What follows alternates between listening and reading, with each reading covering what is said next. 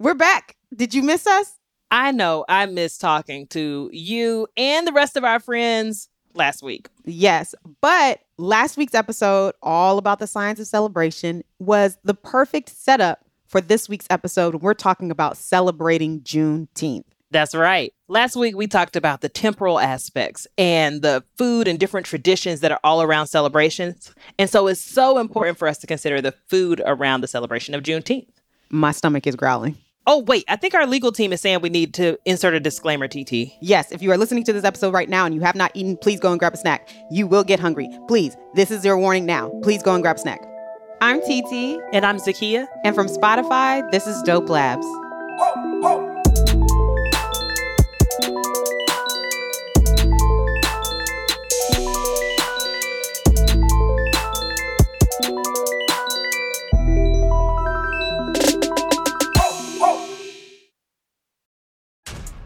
This episode is brought to you by Essentia.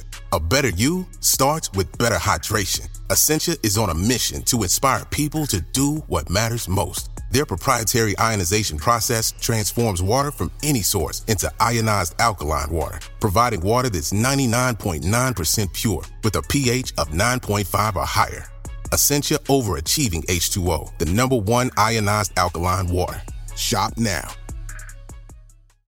Mom deserves the best, and there's no better place to shop for Mother's Day than Whole Foods Market. They're your destination for unbeatable savings, from premium gifts to show-stopping flowers and irresistible desserts. Start by saving 33% with Prime on all body care and candles. Then get a 15-stem bunch of tulips for just $9.99 each with Prime. Round out Mom's menu with festive rosé, irresistible berry chantilly cake, and more special treats. Come celebrate Mother's Day at Whole Foods Market.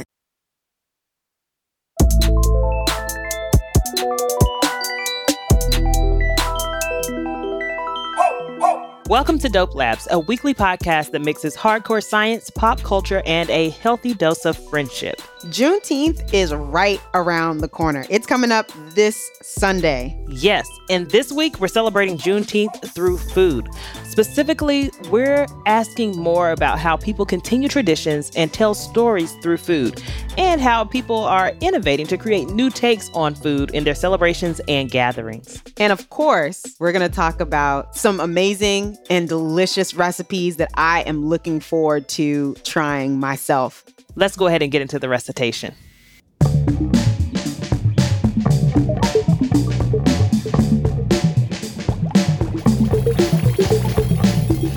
But before we jump into Juneteenth foods, let's talk about the holiday itself. What do we know about Juneteenth? We know it's the oldest celebration commemorating the end of slavery in the United States. Yes, on June 19, 1865, a Union general arrived at Galveston, Texas to tell enslaved African Americans that they were free and that the Civil War had ended. And this was two and a half years after President Lincoln had already issued the Emancipation Proclamation. And so Juneteenth, which was June 19th, quickly became an annual holiday where Black people would gather, especially in Texas, with their families to pray and celebrate. And it took the federal government more than 100 years to catch up because Juneteenth only became a national holiday in 2021. Why is the government always late to the party? We don't have enough time in this episode. 1979, they were late for Black Music Month, late for Juneteenth. There are multiple dimensions of celebration, and we've talked about this in our celebration episode. Mm-hmm, mm-hmm. And one of them that we're focusing on today is food. Food can be a way to learn history and to practice traditions and to connect with people. It's also kind of a way to mark the hope and renewal of a holiday. Food is something that is universal. All of us are eating, but the types of food you're eating and the way that you're eating the food can be unique to different cultures and communities and even just specific families. Black communities all over the country have different foods that they cook and enjoy during Juneteenth. And part of the reason why this is so special is because the roots and history of some of these foods come from so many cultures all over the world that we have continued to maintain and celebrate during different times of the year. So, what do we want to know? Well, I think we want to consider all those things you just said and understand them about Juneteenth. So, like, what foods are important to Juneteenth? And why? Like, what are the traditions behind them or what stories are they telling? I think I want to know how food helps us to celebrate Juneteenth specifically and connect us not only to one another, but to our ancestry. And when we consider the past and tradition, we always have to also look forward. How is the food of Juneteenth changing? What new food innovations, you know, because everybody's going crazy about the air fryer, uh, will continue to connect I'm air frying my cereal still. What? And as much as we look back at the tradition and history of food, we also want to look forward and see how food is changing, especially food that is connected to our history and Juneteenth's history too. All right, let's jump into the dissection.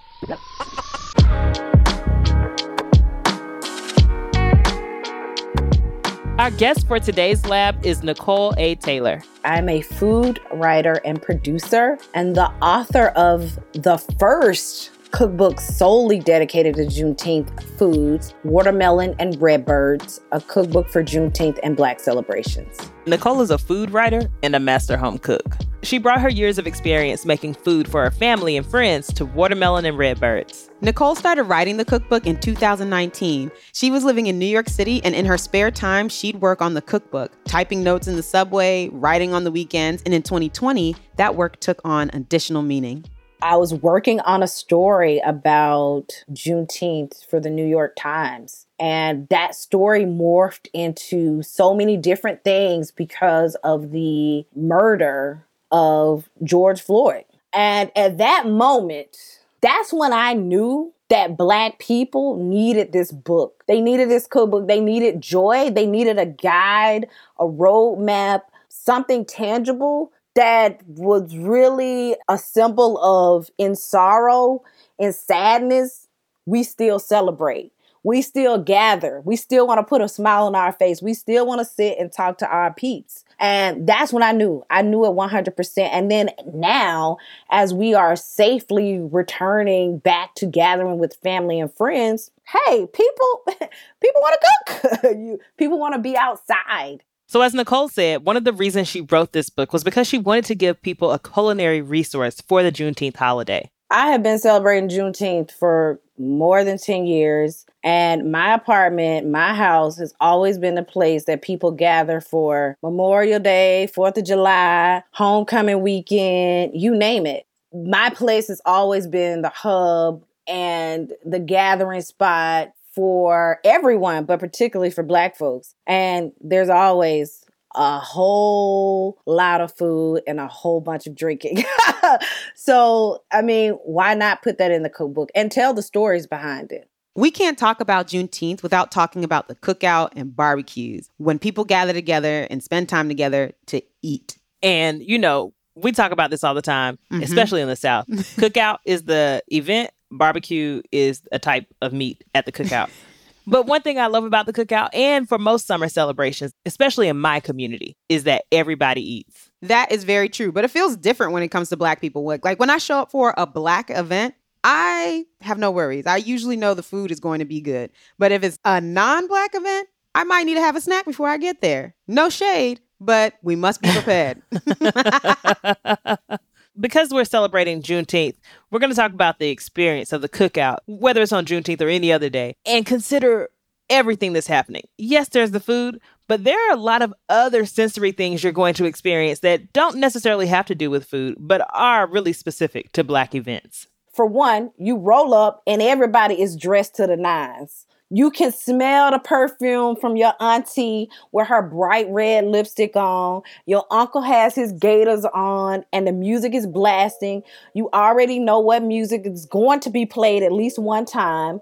Frankie Beverly and Maze Before I Let Go. I know if you go to TT's cookout, they're going to be playing ASAP Rocky. you know, it's just like you sometimes you just gotta hear I love bad bitches and that's my fucking problem. Oh, gosh.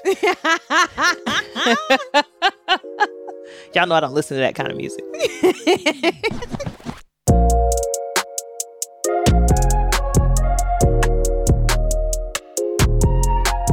So we all have these experiences at the cookout, and then there's the food. So let's start off with the sides. Nicole said one of the things you can almost always find is potato salad. Mm.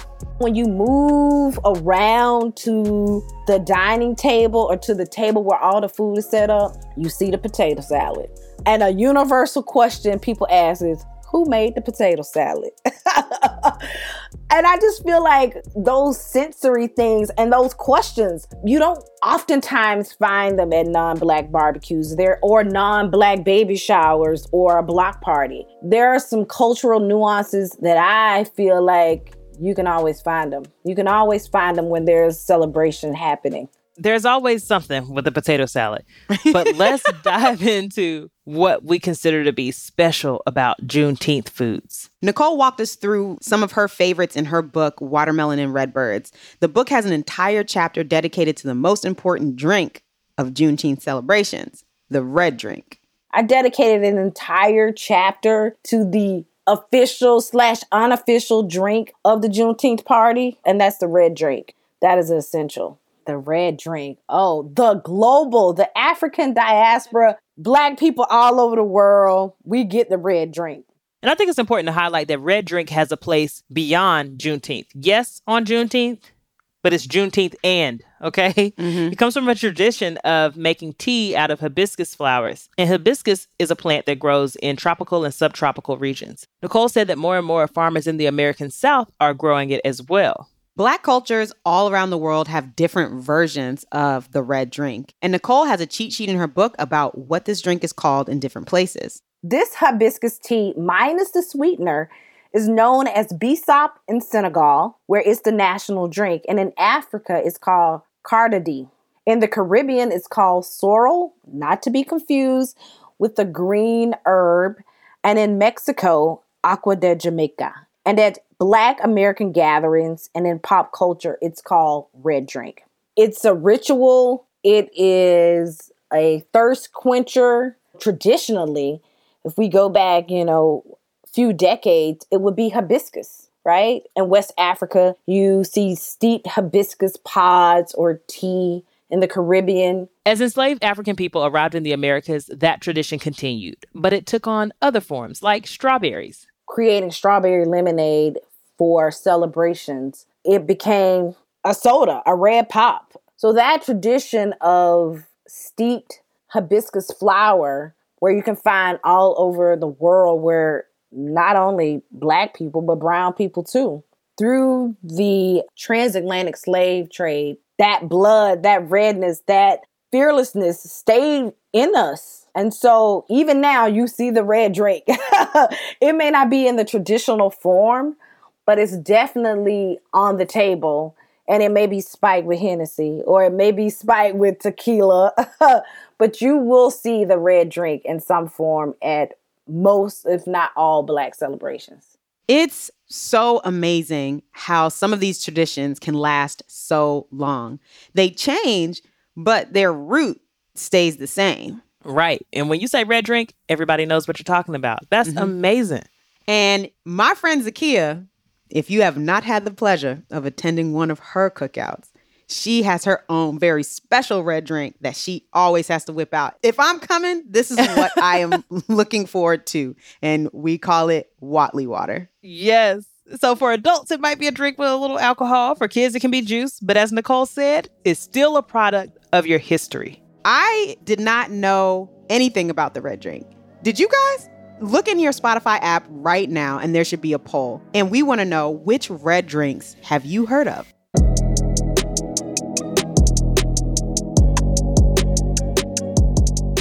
Thinking about how traditions can change but can still hold a really deep significance, that's kind of liberating because it gives you room to experiment and innovate in the kitchen. And that's something Nicole focused on in her book taking those classics that people love and then making something new and delicious. For me and this cookbook, I decided I would put some very classic things in the book, but maybe do it a little bit different. For example, I have this juicy, glorious chicken burger with white cheddar. And it's not that dry burger, it's like real nice and moist. And why did I do that?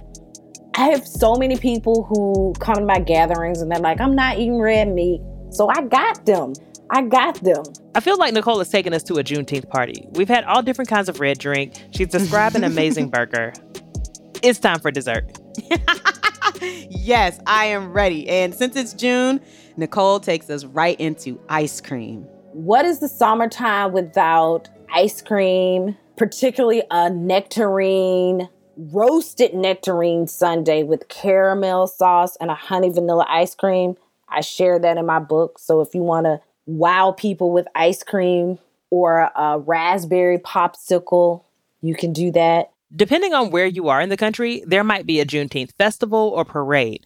But Nicole said that if you don't want to do that and you would rather stay home, you can bring the party to you, to your house. I've included a whole chapter dedicated to what I call Americana festival food, like the funnel cake, the golden, crispy funnel cake. Not trying to toot my own horn, but my funnel cake batter is totally not super sweet. I got my batter just right, sprinkled with powdered sugar. And in this cookbook, I give readers two options for toppings mango, and of course, the very classic apple topping. Let me tell you something funnel cake is important to me. That is Really? something that it is very important. I will stop at a fair that I have no intentions on attending for the funnel cake. Wow. There was a fair down the street, and I was like, I'm sure they have funnel cake.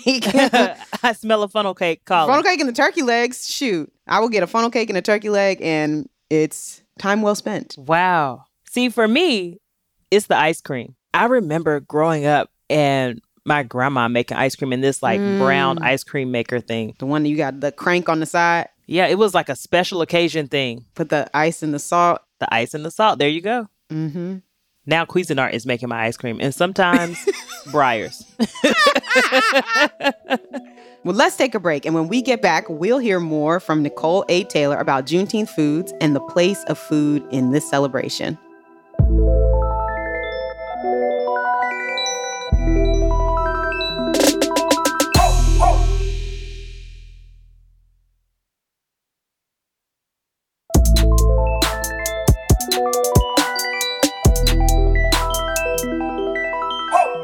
We're back.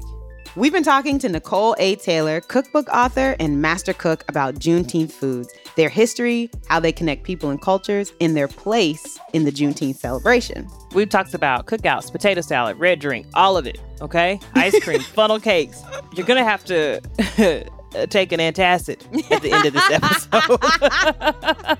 but more importantly, we've been thinking about how food connects communities and also ties into our personal memories. We wanted to step back and look at foods in Black culture, food that is central and shared. One is watermelon. This is a fruit from the African continent, and it's the cousin of the cucumber and pumpkin, among other vegetables and fruits. For Nicole, watermelon brings up deep memories of her childhood. That fruit is so much a part of my summertime. I remember going in the grocery store when I was a, a young girl, and you would see the big brown tubs with the watermelon stacked really, really high. And I would be begging to grab the watermelon and put it in the buggy. And then we would check out, and I would get in the car, and literally, I would listen to the watermelon go back and forth on the floorboard of the car. And then you would get home, and all day is like, when are you gonna cut the watermelon? And my aunts and my mom, they didn't want that watermelon juice like all over the house. So they would give us a piece of newspaper and tell us to go outside, the kids, go outside and eat the watermelon. That story to me is just pure joy. It is the story of so many black people in the American South, so many black people who live in Oakland, black people who live in Chicago. It's a pretty much universal story about a fruit that really goes all the way back to the continent, to where we're from. There's so many other fruits and vegetables that connect black people around the world. I love that. And it brings up my own memories too. Mm-hmm. Mm-hmm. And it's just really amazing to think about how food is tethering people and communities. Like, we don't know each other. We're having Right. this similar experience. Mhm, It's wild. Another food that black communities share is sweet potatoes. And I'm not talking about yams, but for real deal sweet potatoes. As Jessica Harris told us in High on the Hogs, yam is this hairy, very fibrous vegetable, but sweet potatoes is such a part of the African American, really the black table. That's a vegetable. A lot of times we don't think about as being a universal thing, no matter where you are from Brazil to West Africa to South Georgia. And this is why conversation about food is so much more than just food. When I reflect on growing up, I don't know that I really thought about the African diaspora it wasn't that I didn't know these things to be true. It's just I wasn't exposed to different folks from the diaspora as a kid, right? And so everybody I knew, it was just Black American Southern culture. That's it. Mm-hmm. But then I went to college and I started to hear Black folks from totally different places talking about some of the same things, both food, experience, tradition. And I started to think about these connected experiences around the food and the rituals around it, like, for example, frying fish on Friday. It's the stories behind it, right? It's the story like the newspaper we just talked about and frying the fish on Friday and even putting to catch the grease you would put newspaper down. So what I what I think about it is I listen and I laugh and sometimes I like sit back and go like, "Oh my gosh, is someone quote taking our food?" But I know that beyond the food, there's a bigger story. It is attached to a person, it is attached to oftentimes, you know, unpaid labor, it is attached to migration. It is attached to our grandmothers, our mothers, and, or even our sisters or ourselves. So I know that you can't gentrify a cultural food because that means you're taking our stories and our stories are in us. And I think like with my cookbook and so many other black cookbooks on the market, what we're doing is telling the story, reminding people you may be in love with collard greens or sweet potatoes, may be in vogue now, but here's the story behind that dish or that food. When Nicole talked about here, the connection between stories and food made me think about how holiday experiences are so tightly interwoven with food. And we've been talking about how Juneteenth and how food and Black culture are so intertwined, but how does all of these things fit together? Nicole has thought about this a lot, and I'm sure it was a heavy load on her as the first person to write a book dedicated to Juneteenth foods. She said cookbooks have a permanence to them, and she wanted to create a permanent resource for folks to have in their kitchens. It's forever. You can't erase it. If it's online, it's like, oh, wait, that website is down or when your grandmother write down her recipe and you pass it from person to person or you keep that spiral bound community cookbook or church cookbook you hold on to the memories. And so for black cookbook authors particularly for myself documenting juneteenth and black celebrations is more more than just me telling my stories it's something to pass down to my son Nicole shared with us some of her own food experiences that she wants to pass on to her son and the future generations in her family. I think it's waffles. Waffles. I want him to master making a beautiful waffle. I want him to own a very nice waffle maker. And I want him to remember how on Saturdays, even if it was a holiday or it was a regular Saturdays, that I made waffles that is something that is everlasting. It's simple. He can pass that on to his next door neighbor's kids, uncles, nieces, nephews. Yeah, I want him to know the feeling of his mother making him a waffle. What Nicole wants to do, showing her son how to make waffles, making them for him, having him pass that on, that shows how sharing food and traditions is just as important as the actual food. Mm. It makes me think about like, yes, you enjoy like your grandma's cooking or your auntie who makes really bomb sweet potato pies. But what mm-hmm. you may enjoy even more than that is the experience of being there with that person when it's time to mm-hmm. break bread or watching them cook, you know, like seeing yeah. how they do things. Yeah. I actually just had a conversation about this with my uncle because he was asking me if I knew how to make like jollof rice and all these things. I was like, mm-hmm. well, no, not yet.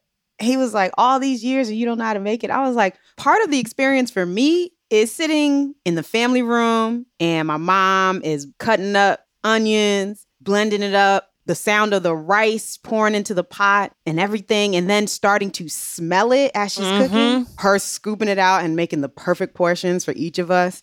And That's part of it for me. Not to say like, oh, my mom has to be cooking for me, but I like it. It feels like so comforting to smell those smells and to hear those sounds. It's kind of like bigger than just eating the food and enjoying the food. It's like these traditions, like that's something that I would want to eventually do and something that, you know, I feel like is a labor of love for her.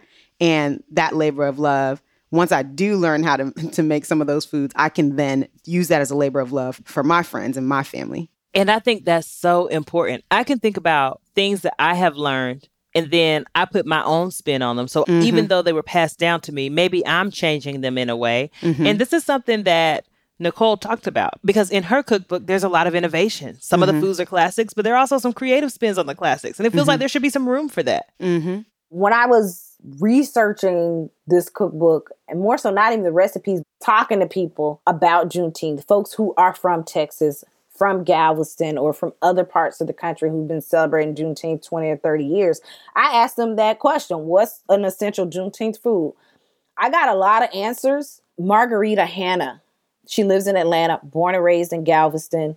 After talking to her, she gave me permission to be as creative as possible with Juneteenth. So, what she said to me is like, listen, we always had brisket.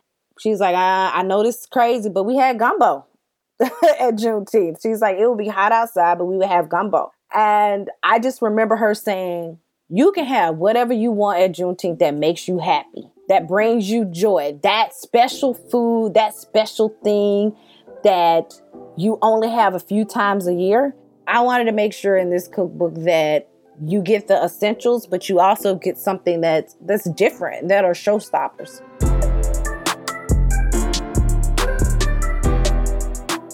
Juneteenth is a celebration. So at the same time that there are staples, classics, traditions, it's also about what the holiday means to you and how you want to feel. And that can be reflected in food you make, share, and enjoy. So, at the same time that we carry on these traditions, we see foods evolving over time. And some of that may have to do with being more aware about what's nutritional, what's healthy. We can reflect back to Lab 48, where we learned that your protein is only supposed to be about the size of a fist, and basically half your plate is supposed to be vegetables. And baby, that does not include potatoes. That potato salad is out.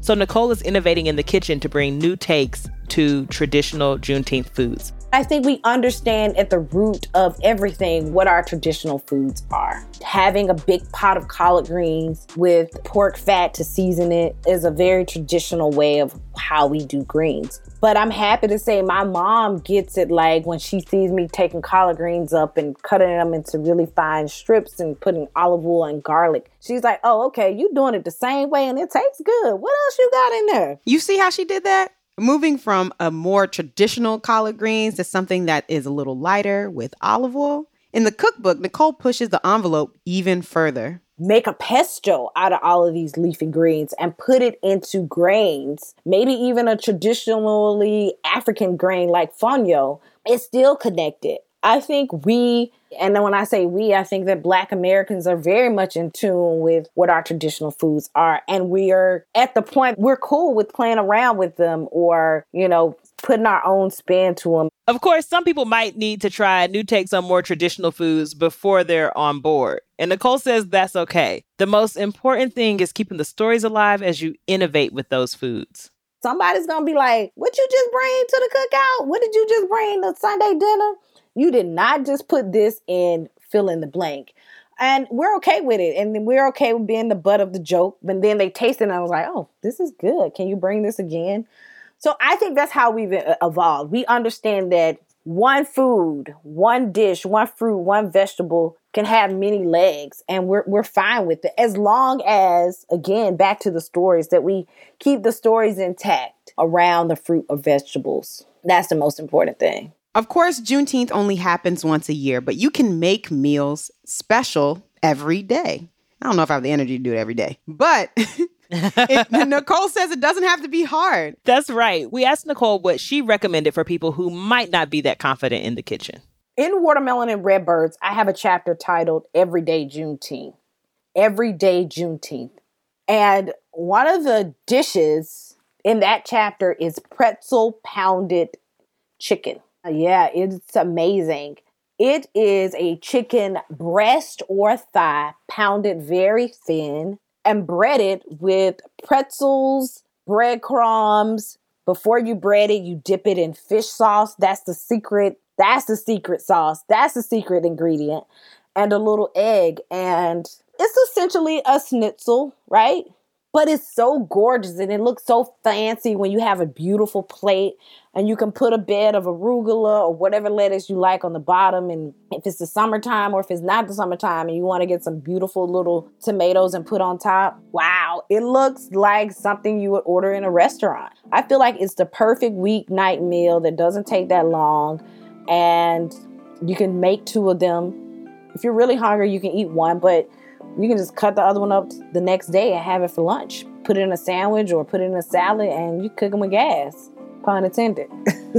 I love thinking about history through food. Right. So, exploring foods that bring us together on Juneteenth shows that we can form a really strong connection, a connection people share across different countries, cultures, and different environments, you know, like the red drink, but also foods that are really specific to like my state. So, I grew up in Maryland. So for us, at every cookout, you have to have bushels of crabs.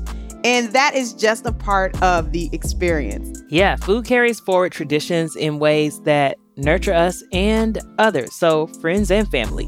And it's kind of a living tradition. Even though it's rooted in the past, it's dynamic and constantly changing.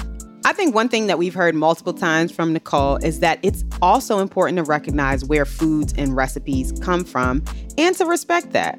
I love this episode because, you know, no matter if you're getting together safely with extended family or you're staying at home and doing something small and intimate, there are a lot of really great food traditions that you can do to celebrate Juneteenth or making some new traditions for your family to celebrate not just Juneteenth, but any holiday. Yes. That was so beautifully said, TT. And it makes me think about some of our traditions mm. and some of the mm. things that we share together. And so I think we should put some of that stuff on our website, some of our own recipes to share some of our celebration with other folks. What do you think? I think that's a great idea. And we would love to get some recipes from all of you. Send it. We will make it. I love getting a recipe. My friends and kids always send them to me, and I absolutely make them. So send us your recipes. You can send it to us on Instagram or Twitter, or you can call and tell us your recipe, and we will let you know how it goes.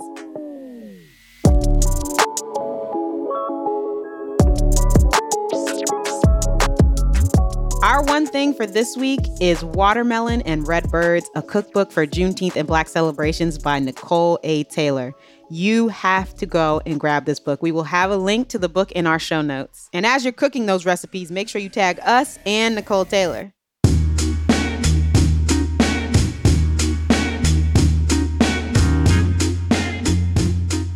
That's it for this lab. If you're feeling hungry like me, I want to hear about it. If you have a recipe idea, email it to us at contact at dopelabspodcast.com.